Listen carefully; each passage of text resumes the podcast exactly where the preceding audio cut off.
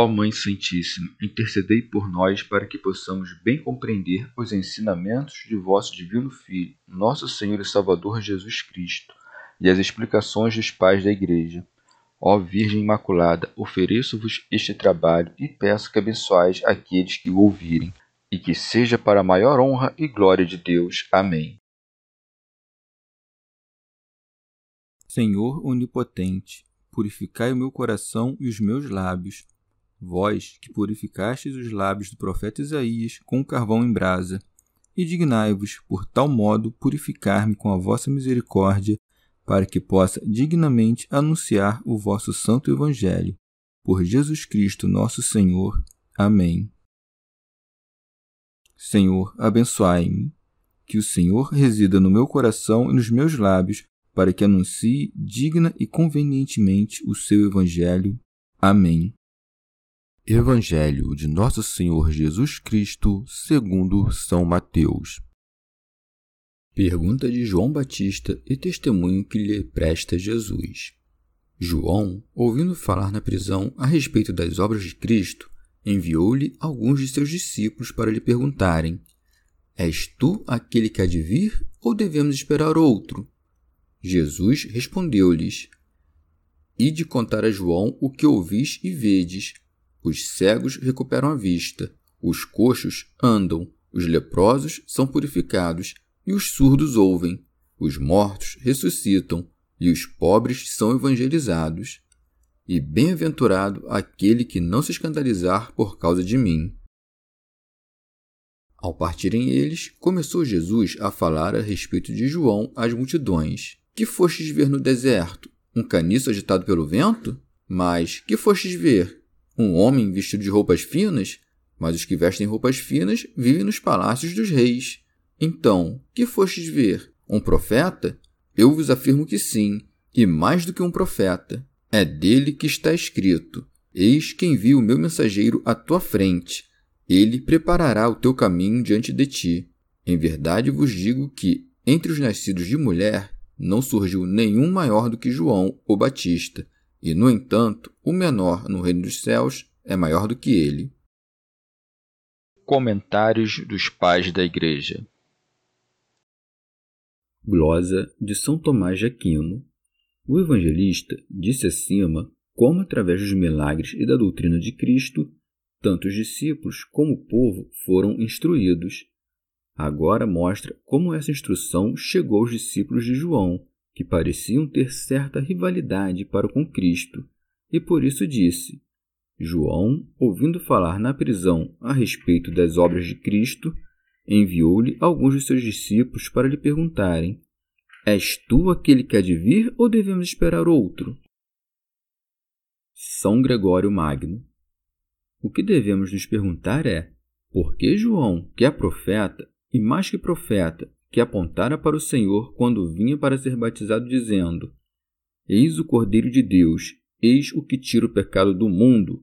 Envia da prisão seus discípulos a perguntar: És tu aquele que há de vir ou devemos esperar outro?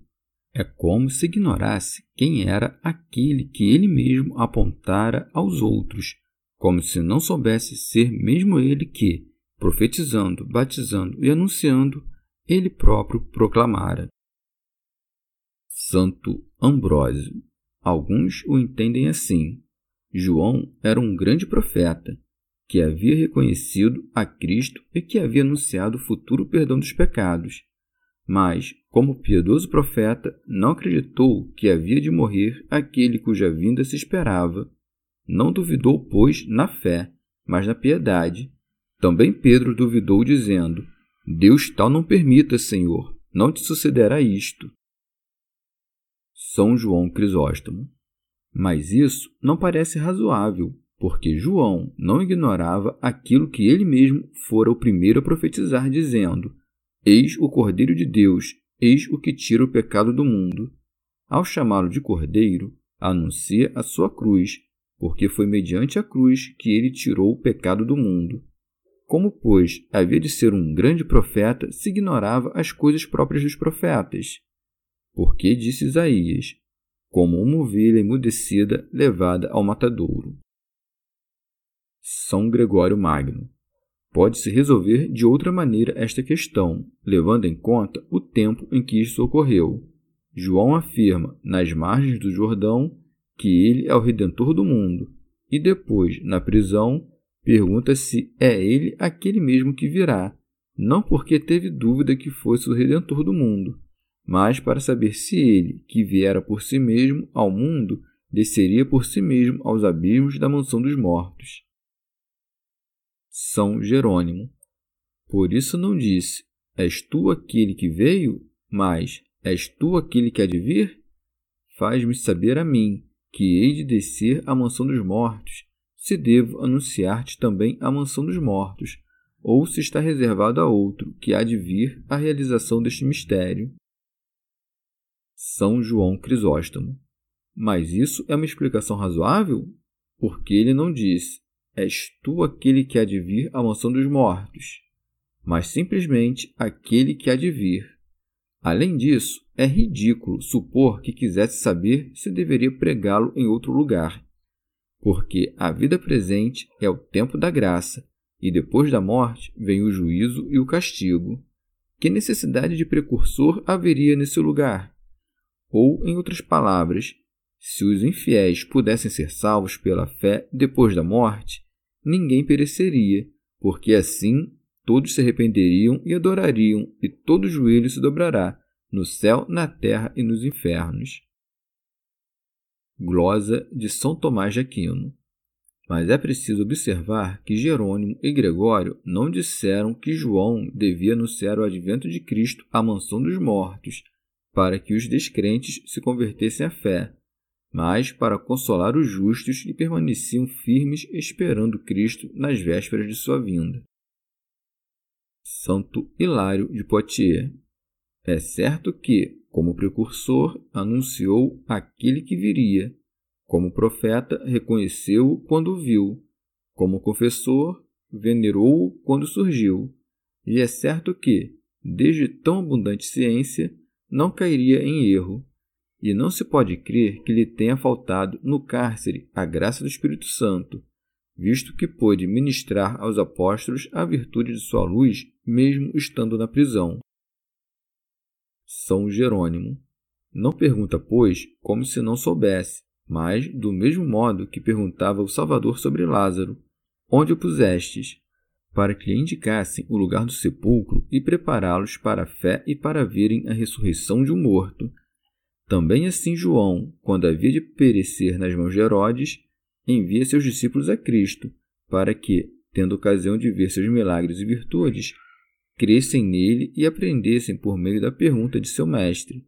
Que os discípulos de João tiveram certa mordacidade que brota da inveja para com o Senhor, demonstram aquela pergunta que dizia: Qual a razão por que nós e os fariseus jejuamos e os teus discípulos não jejuam? São João Crisóstomo. Enquanto João esteve com os seus, persuadiu-os continuamente a respeito de Cristo, e quando estava prestes a morrer, aumentou seu zelo, pois não queria deixar em seus discípulos nem a possibilidade do erro, para que não ficassem separados de Cristo, a quem procurou, desde o princípio, levá-los. Mas se tivesse dito a eles: sigam-no porque é melhor do que eu, certamente não os teria convencido porque pensariam que falava por humildade e adeririam ainda mais a ele. O que fez então? Esperou para ouvir deles próprios os milagres de Cristo. Não mandou todos, mas dois apenas, que pensou serem mais apropriados para convencerem os demais, para que, acima de qualquer suspeita, julgassem a partir das coisas mesmas a distância entre ele e Jesus. Santo Hilário de Poitiers João não se ocupava, portanto, de sua própria ignorância, mas da de seus discípulos e enviou-os para que vissem suas obras, para que a autoridade de suas palavras fosse revelada pelas obras de Cristo e para que não esperassem outro Cristo distinto daquele do qual dão testemunho suas próprias obras. São João Crisóstomo. Mas Cristo, conhecendo as intenções de João, não disse: Eu o sou, porque isso causaria uma nova dificuldade àqueles que o ouviam. Eles pensariam, mesmo sem dizê-lo, o que disseram dele os judeus: Tu dás testemunho de ti mesmo. Por isso, ele os ensinou através dos milagres, e assim apresentou sua doutrina de forma clara e insuperável. O testemunho dos fatos é mais forte que o das palavras. E em seguida ele curou os cegos, os coxos e muitos outros, não para ensinar João, que não o ignorava, mas aqueles que o punham em dúvida. Jesus respondeu-lhes: Ide contar a João o que ouvis e vedes: os cegos recuperam a vista, os coxos andam, os leprosos são purificados e os surdos ouvem, os mortos ressuscitam e os pobres são evangelizados. São Jerônimo. E o que vem agora não é menos importante. Por pobres evangelizados, devemos entender ou pobres de espírito ou pobres de riquezas, pois a pregação é a mesma para nobres e plebeus, ricos e necessitados. Isso demonstra o rigor do mestre e comprova a verdade do preceptor, uma vez que, perante ele, todos os que podem se salvar são iguais. São João Crisóstomo. E acrescenta: Bem-aventurado aquele que não se escandalizar por causa de mim, para os enviados que se escandalizavam por sua causa, sem publicar suas dúvidas e deixando-os à sua própria consciência, ele os refutava de forma velada. Santo Hilário de Poitiers. E chamando de bem-aventurados os que não se escandalizarem, lembra que João os prevenira a esse respeito, porque João enviou seus discípulos para ouvirem o Cristo e não para que, com medo dele, ficassem escandalizados. São Gregório Magno. Ou, de outro modo, a alma dos infiéis sofreu um grande escândalo em Cristo ao vê-lo morrer depois de ter feito tantos milagres.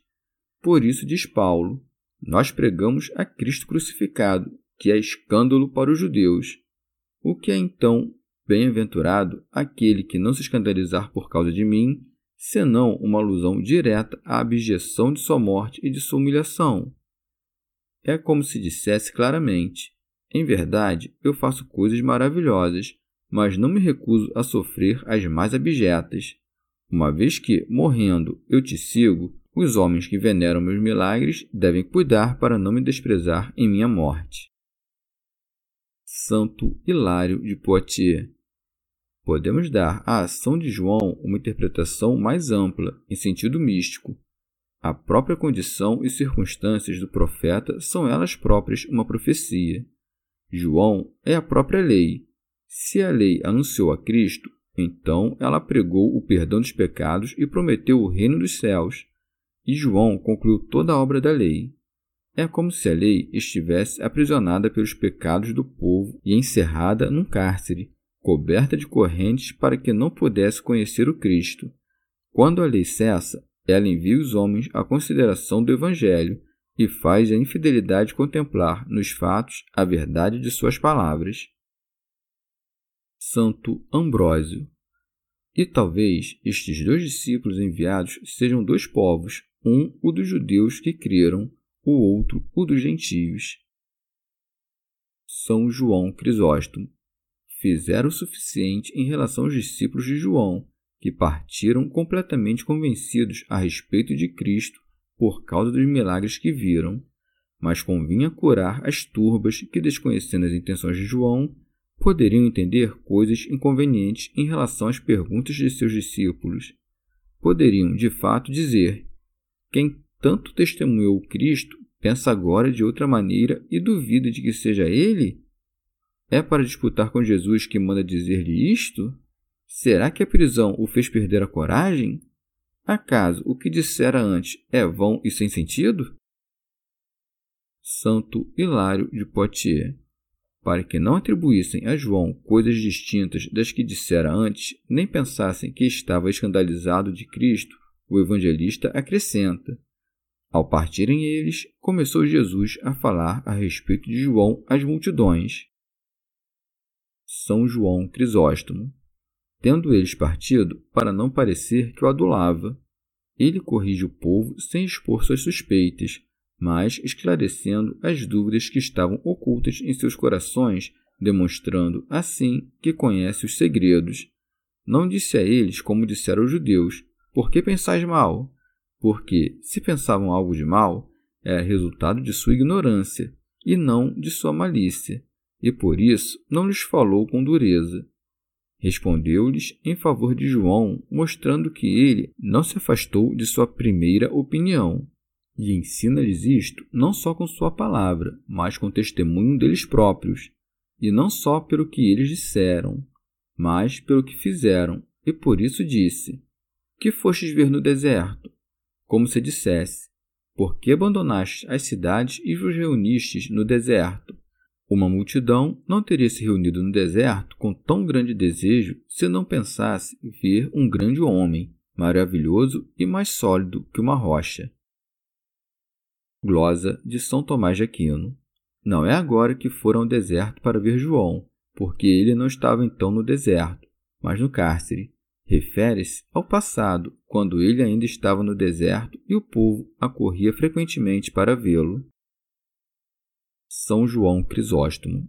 E veja aqui como, sem mencionar qualquer outra malícia, retira de João a suspeita de inconstância, da qual as turbas começavam a duvidar, dizendo: Um caniço agitado pelo vento? São Gregório Magno. É claro que não diz afirmando, mas para negá-lo. A cana, quando é agitada por uma leve brisa, dobra-se para qualquer lado, imagem fiel da alma carnal que, apenas é tocada pelo favor ou pela calúnia, inclina-se para qualquer sentido. João, portanto, cuja retidão não podia ser dobrada pela variação das coisas, não era uma cana agitada pelo vento. São Jerônimo. É como se o Senhor dissesse: Por acaso foi por isso que saístes para o deserto, para ver um homem semelhante a uma cana, que é levada de um lado para o outro por todos os ventos e que, pela inconstância do espírito, duvidaria do que antes pregava? Será que ele se volta contra mim estimulado pela inveja e que busca com sua pregação uma glória vã que lhe dê algum lucro? Por que desejaria as riquezas? Para correr em direção aos banquetes? Ele se alimentava de gafanhotos e mel silvestre. Por acaso para vestir roupas finas? Os pelos dos camelos são sua veste. E por isso acrescenta: mas que fostes ver? Um homem vestido de roupas finas? São João Crisóstomo. Ou de outro modo, vós mesmos, indo para o deserto, dais a entender que João não era semelhante a uma cana flexível. Ninguém pode dizer que João era constante, mas que, depois, sendo escravo da lascívia, tornou-se inconstante. Porque, assim como alguns são iracundos por natureza e outros por uma longa enfermidade, Assim também, uns são inconstantes por natureza e outros se fazem inconstantes pela escravidão das paixões. Mas João não era inconstante por natureza, e por isso o Senhor disse: Que foste ver no deserto um caniço agitado pelo vento? E muito menos perdeu sua dignidade entregando-se à lascívia. Que não foi escravo da lascívia demonstra-o sua estola, sua solidão e sua prisão, porque se quisesse vestir roupas finas, não teria habitado o deserto, mas os palácios dos reis. Por isso continua. Mas os que vestem roupas finas vivem nos palácios dos reis. São Jerônimo. Tudo isso demonstra que a vida rígida e a pregação austera devem evitar as cortes dos reis e fugir dos palácios dos homens luxuriosos. São Gregório Magno. E ninguém pense que não há pecado na suntuosidade das vestes e na riqueza das cortes, porque, se não houvesse, o Senhor não teria louvado as vestes ásperas de João, e nem Pedro teria dissuadido as mulheres do desejo de terem vestidos preciosos, dizendo: Não seja o vosso adorno preparo dos vestidos. Santo Agostinho. Entretanto, o pecado não está no uso das coisas, mas na luxúria daquele que as usa. Quem se serve das coisas de modo mais restrito que o permitido nos costumes do país em que vive, ou é temperante ou supersticioso, e quem as usa excedendo o limite do costume dos bons entre os quais vive, ou quer demonstrar algo ou é depravado. São João Crisóstomo Tendo descrito o lugar em que vivia e suas vestes, como os homens concorreriam a ele e seus costumes, conclui afirmando ser ele um profeta, dizendo: Então, que fostes ver? Um profeta? Eu vos afirmo que sim, e mais do que um profeta. São Gregório Magno. O ministério dos profetas é predizer o que está por vir, não o demonstrar. Como precursor, João é, portanto, mais que profeta, porque predisse o que viria depois dele e o apontou, revelando-o. São Jerônimo. Por isso é o maior de todos os profetas. Além disso, acrescentou-se aos privilégios proféticos o prêmio de batizar o seu Senhor. São João Crisóstomo. Demonstra em seguida em que é maior que os outros profetas, dizendo: É dele que está escrito: Eis que envio o meu mensageiro à tua frente, ele preparará o teu caminho diante de ti. São Jerônimo. Para aumentar os méritos de João, introduz o testemunho de Malaquias, no qual ele é chamado de anjo, mas não é chamado de anjo por comunhão na natureza dos anjos, mas por causa da dignidade de seu ministério, isto é, de mensageiro que anunciou a vinda do Senhor. São Gregório Magno. A palavra grega angelus corresponde à latina nuncius, mensageiro, com razão, pois, chama-se de anjo aquele que veio trazer uma mensagem dos céus, para que conserve no nome a dignidade que desempenhou nas obras. São João Crisóstomo demonstra em que João é maior que os outros profetas, a saber, em estar perto de Cristo, e por isso disse: Eis que envio o meu mensageiro à tua frente, isto é, próximo a ti. Do mesmo modo que aqueles que marcham junto à carruagem do rei são os mais distintos, também João era assim por estar perto de Cristo. Glosa de São Tomás de Aquino. Ademais, outros profetas foram enviados para anunciar a vinda de Cristo, mas este foi enviado para preparar o seu caminho. Por isso segue: Ele preparará o teu caminho diante de ti, isto é, abrirá os corações dos ouvintes, pregando a penitência e batizando. Santo Hilário de Poitiers. Em sentido místico, o deserto é o lugar vazio do Espírito Santo, no qual Deus não habita. A cana simboliza o homem que aparenta a beleza e a glória do mundo, mas que não tem em seu interior o fruto da verdade. Agradável por fora, vazio por dentro. É flexível a todos os ventos, isto é, ao sopro dos espíritos imundos. É inconstante, não tem força para ficar firme e parado, e a medula de sua alma é vazia. A veste significa o corpo, do qual a alma é revestida, que amolece com luxo e a lascívia. Os reis são os anjos transgressores, porque eles são poderosos no século e dominam o mundo, e por isso habitam em suas casas os que vestem roupas finas, ou seja, aqueles cujos corpos tornaram-se lânguidos e depravados por causa do luxo, e são, obviamente, a habitação dos demônios. São Gregório Magno. João não vestiu roupas finas, porque não incentivou a conduta dos pecadores com bajulação, mas os repreendeu com o rigor de sua áspera invectiva, chamando-os de raça de víboras e outras coisas. São João Crisóstomo.